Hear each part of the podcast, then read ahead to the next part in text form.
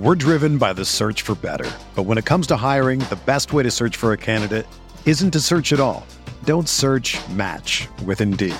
Indeed is your matching and hiring platform with over 350 million global monthly visitors, according to Indeed data, and a matching engine that helps you find quality candidates fast. Ditch the busy work. Use Indeed for scheduling, screening, and messaging so you can connect with candidates faster. Leveraging over 140 million qualifications and preferences every day, Indeed's matching engine is constantly learning from your preferences, so the more you use Indeed, the better it gets.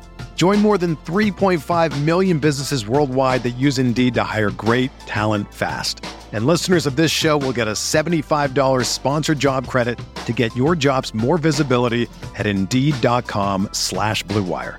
Just go to Indeed.com slash BlueWire right now and support our show by saying that you heard about Indeed on this podcast. That's Indeed.com slash BlueWire. Terms and conditions apply. Need to hire? You need Indeed. This podcast episode is brought to you by Coors Light. These days, everything is go, go, go. It's nonstop hustle all the time. Work, friends, family expect you to be on 24 7. Well, sometimes you just need to reach for a Coors Light because it's made to chill. Coors Light is cold lagered, cold filtered, and cold packaged. It's as crisp and refreshing as the Colorado Rockies. It is literally made to chill. Coors Light is the one I choose when I need to unwind. So when you want to hit reset, reach for the beer that's made to chill. Get Coors Light in the new look delivered straight to your door with Drizly or Instacart. Celebrate responsibly. Coors Brewing Company, Golden, Colorado. Hey, this is George Kittle, and you're listening to Candlestick Chronicles. Hey guys, what's up? Kevin Jones, founder of Blue Wire. Thanks for listening to this podcast. Do me a favor, send it to one of your friends. We're growing this network, grassroots style. It takes everyone. You're a part of our team if you send this to one of your friends. All right, enjoy this podcast and appreciate your support. What's going on, everybody? Welcome back to another episode of Candlestick Chronicles, the 49ers podcast on the Blue Wire Network. My name's Chris Biederman. I cover the 49ers for the Sacramento Bee. With me, again, it's Kyle Madsen, the content czar over at NinersWire.com of the USA Today Sports Media Group. Kyle, Sunday was like a really epic day just with the Masters and Tiger winning and Game of Thrones and NBA playoffs. Do you have a highlight from the weekend you, you want to get into real quick? My, do you want to know how I watched the Masters? Yes, I do. We were talking about this on on, on my radio show today in, in Sacramento. Humble brag. Thank you. And no, just actual brag. I'm on the radio in Sacramento, fifty thousand watt station, Sports 1140 KHTK. No, um, no, big, no big deal. no, so we were talking about like that was one of those like you you'll remember where you are moments, like you totally. know. And I was like, you know where I was? I was streaming it on my phone from the wall decor section of an IKEA in West Sacramento. oh boy. yeah, Oh, it was boy. uh it was a lot. It was it was good though. Um yeah, I think I think Game of Thrones though is my highlight of the weekend because the episode didn't suck.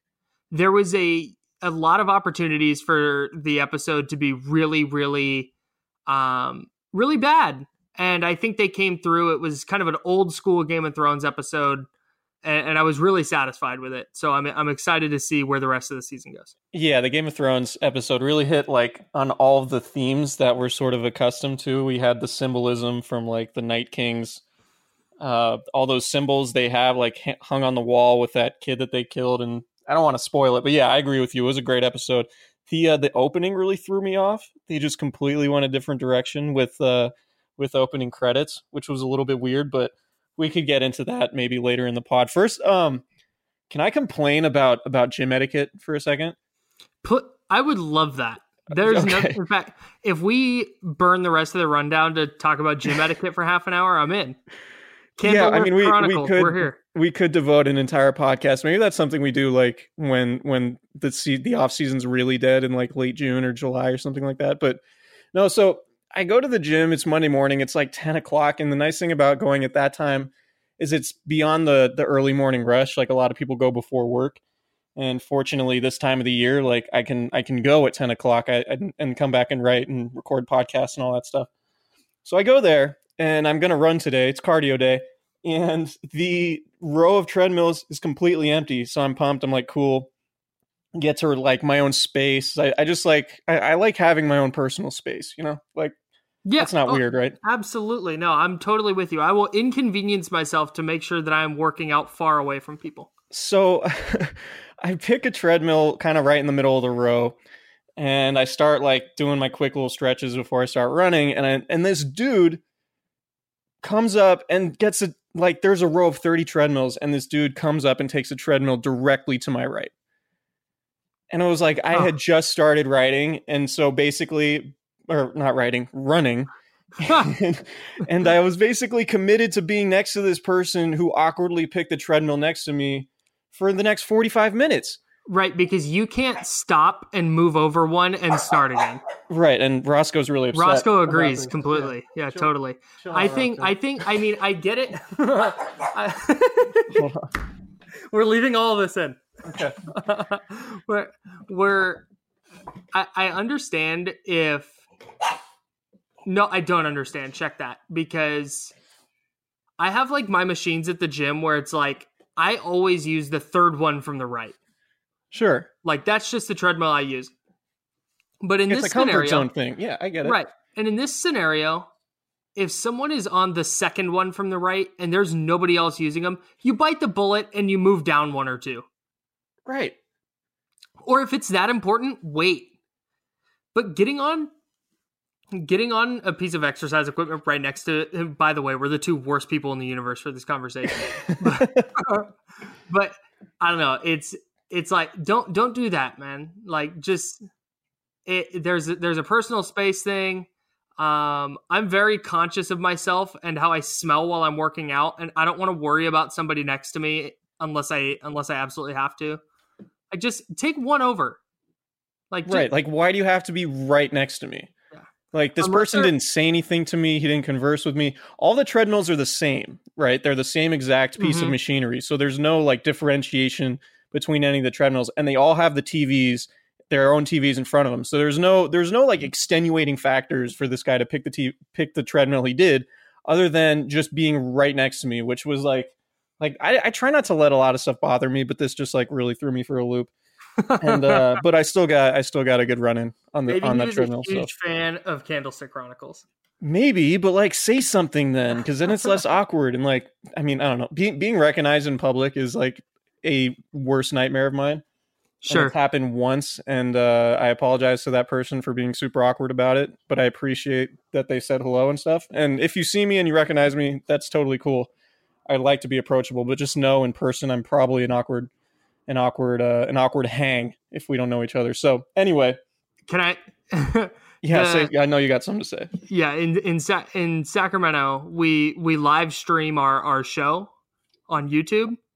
And oh, your so radio people, show, your big yeah, time so radio show. People yeah. people know what I look like, and I wore a KHTK related shirt to a Kings game one time, and so I think people saw the shirt, then put two and two together that I'm a squatty fat ball guy. Um, and they're like, oh, that's Kyle. And you're a plus had, athlete. Though. I had, yeah, absolutely. And for for someone my size, I don't look like it, but I can move. I've seen you uh, on the softball diamond. so this guy, this one, every it's happened a couple times, and the couple times it's happened, people are great. They're like, hey, listen to the show all the time. You're awesome. And it's like, thanks, man. That's great. One guy goes, hey, man, um, I listen to the show all the time. I don't really. Uh, what did he say? He goes, I don't really agree, ever agree with you, but he's like, oh, all right. Hey, Thanks, man. Well, first time, long time. Your takes suck. yeah, it's just I don't ever really agree with you, but it's fun to listen. Oh, all right, oh, man, that's brutal. Well, anyway, uh, we're recording this episode on a Monday. We are less than two weeks out from the NFL draft. And I sort of had an epiphany over the weekend and and we had talked about this a little bit before, but like I think I found what the biggest sort of storyline or development from the 49ers perspective is that could shape their their path uh, with their second overall pick in the upcoming draft. I guess uh, we should just go into it. Like DeForest Buckner, their defensive tackle, obviously probably their best and most consistent player since he got drafted in 2016, is eligible for a contract extension this offseason, right? Um, Right. He has not come to an agreement on a contract extension. The only thing we've heard from Buckner is a Instagram post um, captioned "tunnel vision," right? And Buckner isn't the type of guy to um, to express his frustrations over social media, and it would be purely speculative. Speculative, if I'm being honest, to to say that the Instagram post was a result of maybe frustrations from you know not having a contract uh, in place beyond you know his rookie deal or maybe negotiation soured or whatever. I'm not going to say that, but I'm not ruling it out either. I guess is what I'm trying to say. Point being, and we're we're going to talk about this throughout the episode, but you can draft Quinnen Williams if you're going to replace DeForest Buckner, right? Like so. Let, let let's zoom out and, and look at the financials of this, right? So John Lynch and Paraag Marathe, their chief contract guy, have both talked about taking a three year approach financially to all their significant decisions, right? So we're a year out from Buckner entering his fifth season, and the 49ers are going to pick up his fifth year option. But next offseason is going to be very similar if Buckner doesn't sign a long term deal before then to what the Raiders went through in during the 2018 offseason with Khalil Mack. The reason why I bring up Khalil Mack, not only because is he a good defensive front player, uh, he has the same agent, Joel Segal, as DeForest Buckner. So if Buckner doesn't come to a new contract agreement before next offseason, there's a very real chance he's advised to hold out and not play on his fifth year option without the long term security of a new contract. If you're the 49ers and you're looking at this and saying, well, we could either pay DeForest Buckner 18 to 20 million per season with a ton in guarantees, make him one of the highest paid defensive tackles in football, which is a perfectly justifiable decision, by the way. I'm not alloc- I'm not advocating one one direction or another. But if you say, okay, we think Quinnen Williams is as good as Buckner, or as somebody at the combine whose whose opinion I, I trust and respect, Italian evaluator told me that Quinnen Williams is is a better prospect coming out of college right now than DeForest Buckner. And obviously, you know, Quinnen Williams is expected to be a top five pick. Buckner lasted to pick number seven. So there might not be a huge difference, but in this person's eyes, Williams is a better prospect than Buckner. If the Niners can convince themselves that Williams is going to be a better player than Buckner, then it would absolutely make sense to draft Williams, pay him, you know, roughly $8 million a season on his rookie contract, uh, which would cost 33 million over those first four years before his fifth year option kicks in, rather than paying more than double that per year for Buckner. Like I said, 18 to 20 million a season is is probably the the neighborhood that Buckner expects to live in. Um, the 49ers could do that. They could they could very easily take Quinnen Williams. And I know, you know, all the talk these last few weeks and mock drafts and everything like that is, you know, Nick Bosa is almost a near certainty.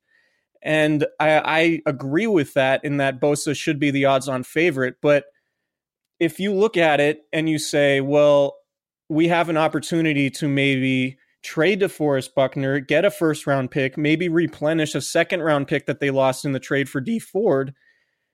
If you're looking at Williams as a wash in terms of how he compares to Buckner, but you're getting him for 30, 40 cents on the dollar rather than what you would be paying Buckner on his lucrative second contract.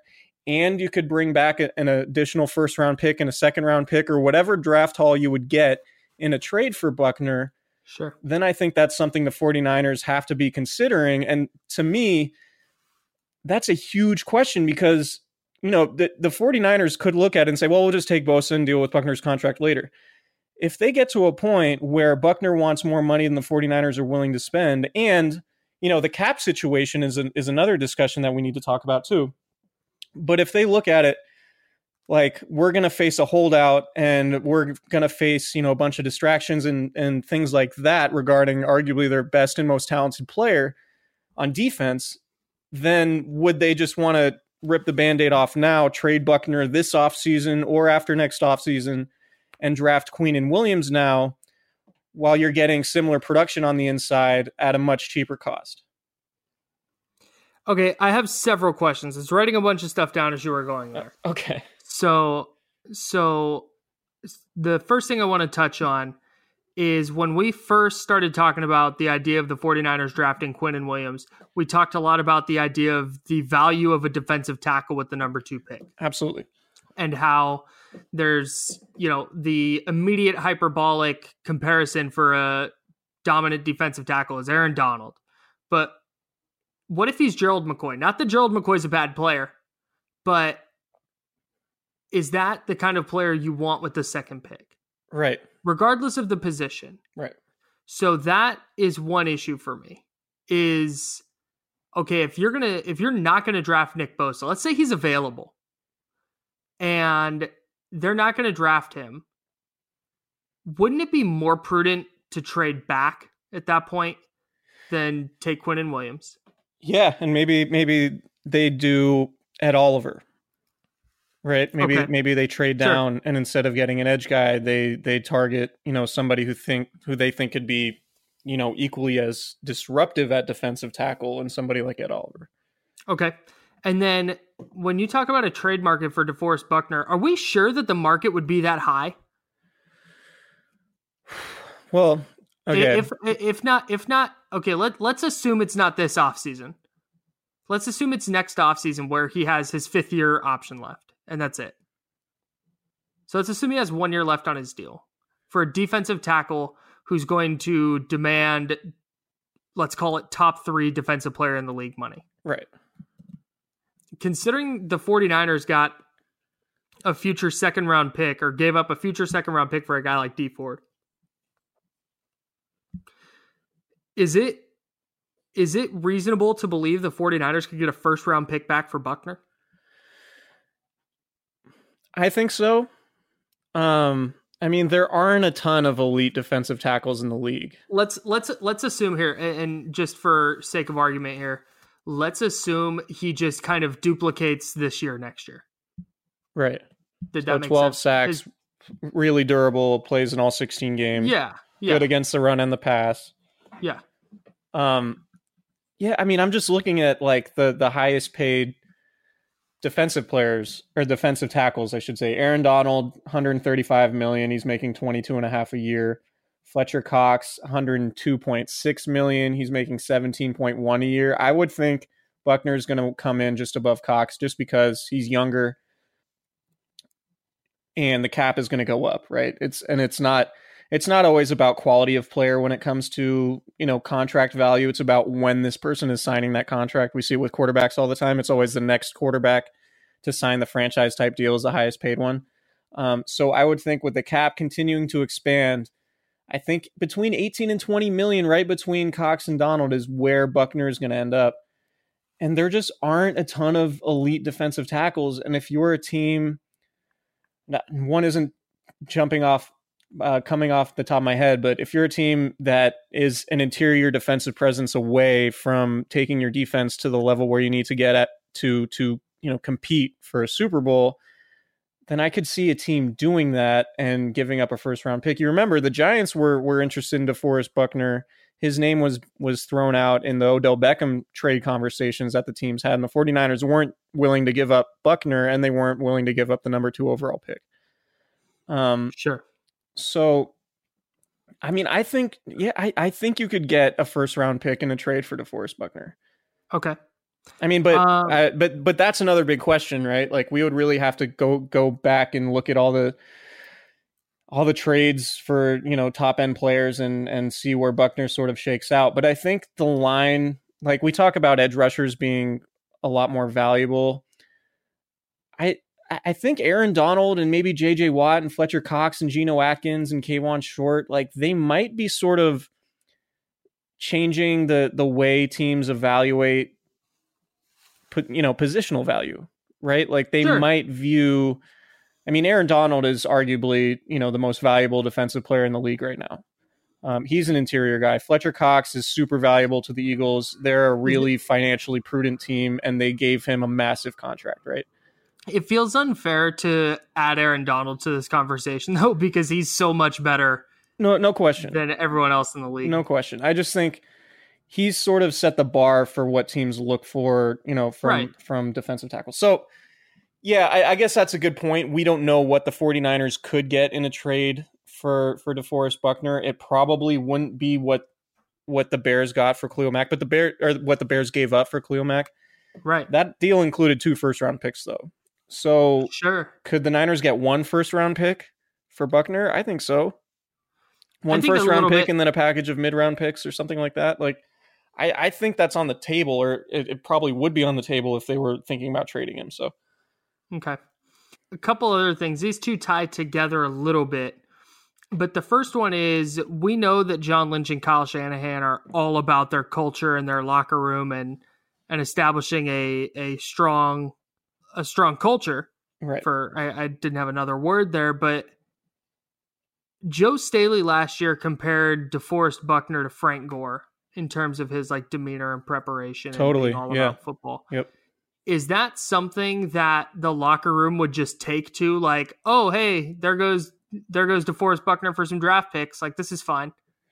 Like that that's that immediately. So not only from a production standpoint, but I think there is a I don't want to say leadership, but there is a a role in the ecosystem of the 49ers locker room that someone would then have to fill.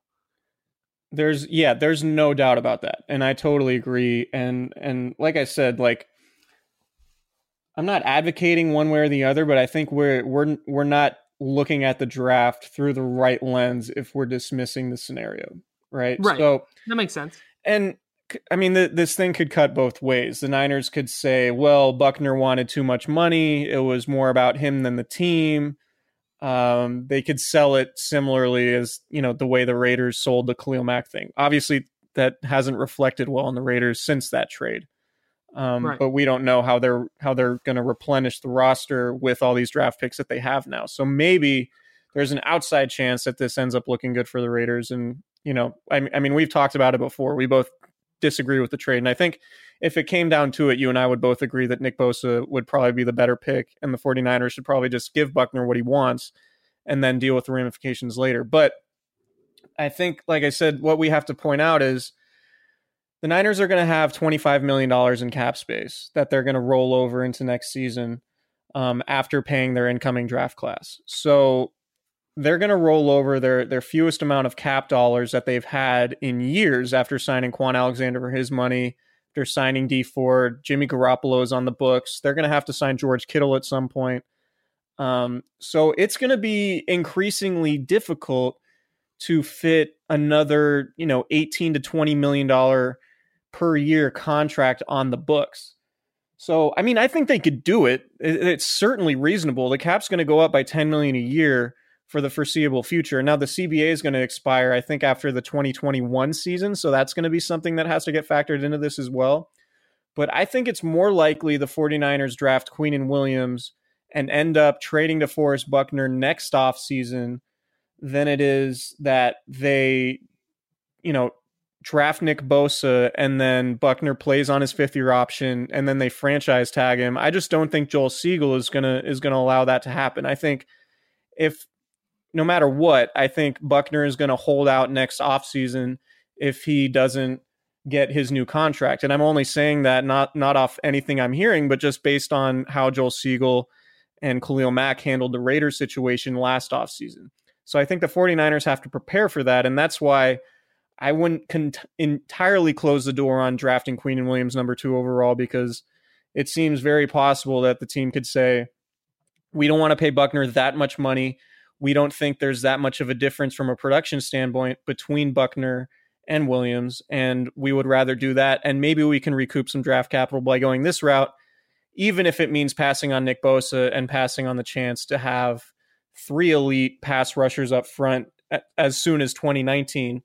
Um, and obviously, the downside is right. Like in 2019, you're going to have Buckner and Williams. Presumably, if you don't trade Buckner now, if if you draft Williams, you'll have those two, and they'll be figuring out exactly how that's going to work is going to be awkward, right? Because they're both three techs. It's not as simple as well. We'll just play two defensive tackles. You can do that in in third yardage, third down, and long yardage situations. You're not going to be able to do that in base downs. If you want, I mean, you might be asking for trouble if you ask Quinnen Williams, a rookie who usually plays three technique, to just be a nose tackle. And DeForest yeah, Buckner, go, go do a different position. it's a different position, completely different position. And you're not going to ask DeForest Buckner to play nose tackle. Well, then if you play your nose tackle, DJ Jones, then he's going to get snaps that eat into Quinnen Williams, and you're just sort of reducing his value because he's not getting the snaps that he needs to be productive. So it would be an awkward situation. And this is before even talking about Solomon Thomas or Arik Armstead. Um, so right. it would be an awkward situation for sure. And adding Bosa would be far more seamless. But there are financial realities to this beyond this this coming season and what the team needs right now. And like we know, like we, we say it a lot and, and we know it, like the draft comes with all sorts of surprises. And I just don't think we should rule out the Quinnen Williams thing just yet.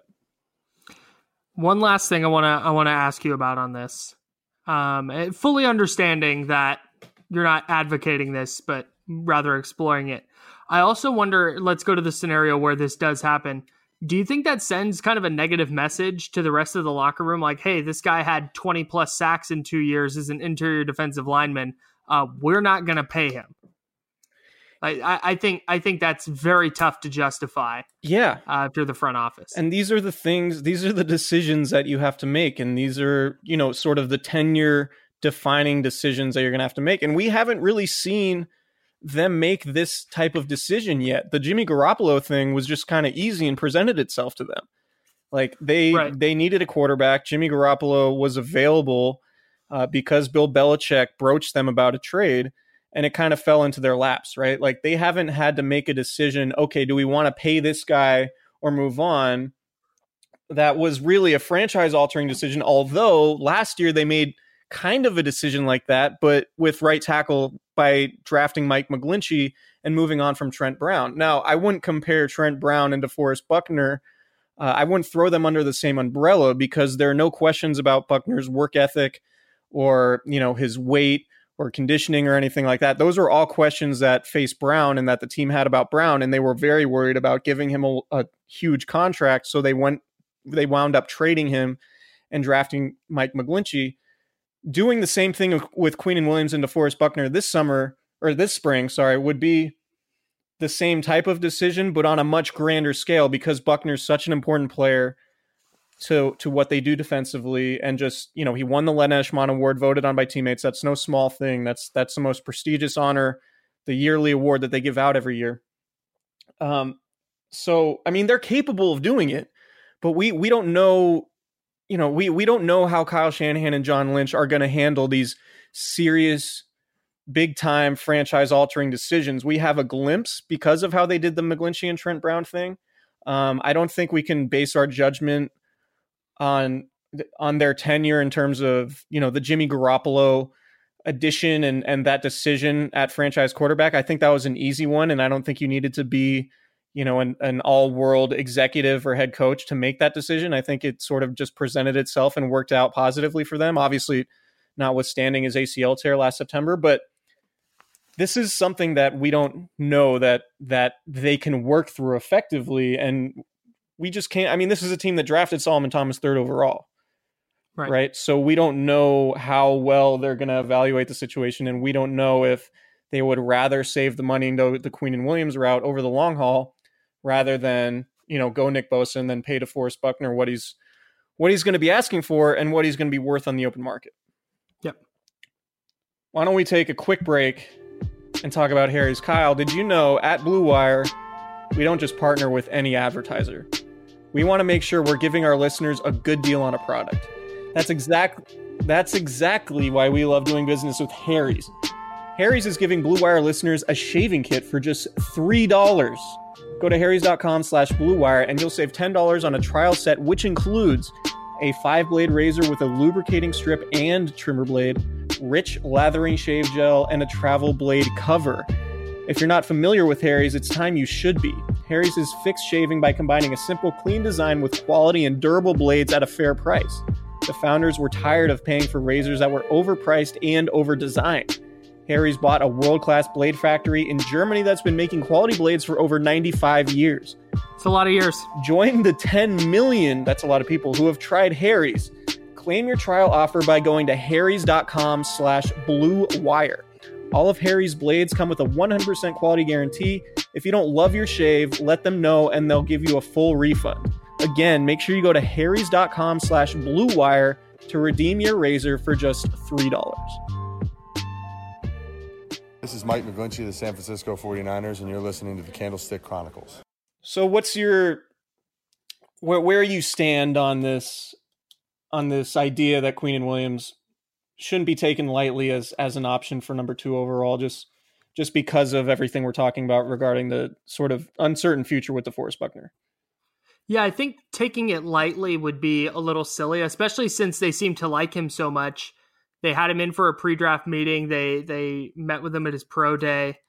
Um, it would, I you can't rule it out for sure, but I'm continuing to be of the mind that if Nick Bosa falls to you and you think he's the best player in the draft, um, you have to you have to take him and and bolster the outside pass rush because now all of a sudden your edge rush is one of the strengths of your roster, uh, uh like in one off season, and that's a, that's a very hard jump to make. On the other hand, if for some reason they have Williams ranked ahead of Bosa, or if Bosa doesn't fall, I think it was Daniel Jeremiah tweeted today that like uh, two weeks ago, he thought it was about 90% that Kyler Murray got drafted by the Cardinals. Now he thinks it's like 60. Um, so perhaps it's a moot point, and Quinnen Williams is the best player available at two, and they take him and they say, "Hey, we took the best player, and we'll figure it out." And I don't think I think it would be hard to complain about that. Uh, it would come. On the with, other hand, it would come with a lot. Here's here's the one thing I think we should mention too. It would come with a lot of public scrutiny, right? Like absolutely, yes. a lot of people would say, "Well, you've drafted Arik Armstead, DeForest Buckner, Solomon Thomas, um, and you have an they, obvious need at at the edge opposite Dee Ford, and you look at mm-hmm. what the Chiefs did with Chris Jones and Dee Ford." and Justin Houston, and they led the NFL in sacks. And you could say, well, maybe we could replicate that with Dee Ford, DeForest Buckner, Nick Bosa for the long haul. And and I think I would. That's probably where I would fall if I were to to write about them drafting Quinnen Williams. That's what I would say is that the Niners would probably be better off doing this. But we don't know what those negotiations are like, and if DeForest Buckner's and his camp, if they're outpricing themselves in terms of you know where the 49ers – view Buckner in their grand scheme and his overall value financially. If those if if the Niners decide that those two things don't click, if their their valuation of Buckner and his asking price aren't in the same realm, then I I think it's a real possibility. Yeah, I think so too. If I'm ranking their draft uh possible draft moves, I think taking Bosa is is number one for me. I think it would behoove them more to trade back though than take Williams. So yeah, I could see that. I I would rather see them move back, even if it's not a great deal. Um, and they can stay in that top like six or seven range. Um, where they can where they can still get a high quality player, maybe recoup a couple draft picks that's absolutely a move that I could see them making. And I think it would be more prudent than just drafting Williams number two. Unless their long term plan is, unless they're looking at their starting lineup in 20, what is it, 2021, and it doesn't include DeForest Buckner, then that changes things. But I have a hard time believing right now they don't foresee DeForest Buckner playing on this team in 2021. Right. And, and like I said earlier, like it could be that they like Ed Oliver maybe just as much as Quinnen Williams, but if they think they could trade back to seven, eight, or nine or wherever and get Ed Oliver there while getting, you know, a, a slew of other picks to solidify other positions that they have needs at, like, you know, receiver, safety, maybe corner, um, edge rusher, whatever, they they still might be inclined to hold that same line of thinking as they would with Quinnen Williams, but just by going a different direction with Ed Oliver. Um, that's all possible too. And you know, I've learned like if I've learned anything about, you know, the draft and covering the draft since, you know, 2013 was my first year doing it. We it's like it's just unpredictable and we don't know exactly how the team is thinking and I think what outsiders, you know, generally the the general population and fans do was look at the immediate roster and the short term you know what what each pick would mean for the 2019 season, right? And obviously Nick Bosa fills an obvious need at the edge opposite Dee Ford, right? I think that's pretty easy to to put together. But if you do look at if you do zoom out and look at the long term financial structure and where things are going with the team's contracts and the cap situation and all that, then it becomes far more uh, the the and Williams thing. Even though he plays the the same position as DeForest Buckner, and it would be tough fitting them both into you know roles that they would both need to have in the short term. In the long run, it makes some financial sense, and I guarantee you the 49ers are factoring that in, uh, which is why we just can't overlook it. Yeah, absolutely. Uh, is there any other news we want to get to? I guess the offseason program started today. We're recording this on Monday, April 15th. Um, no Robbie Gould, Kyle, how concerned are you that Robbie Gould is not at the start of the offseason conditioning program? I'm extremely concerned, Chris. Let me tell you why. no, uh, no, it's not. It's not that big of a deal. I actually wrote about this a little bit today. The only thing that concerns me about it is that it's like step one towards this becoming a big deal. But I don't, I don't, I don't think Robbie Gould's the type who's going to like hold out for the season. Um, he'll be there eventually. He's a 36 year old, 14 year veteran. He doesn't need to be at the day one of the offseason program. Yeah, I agree. Um, you know, we we might not get to the point where Gould's going to want to sign a long term deal. It sounds like he, you know, his family is going to stay in the Midwest.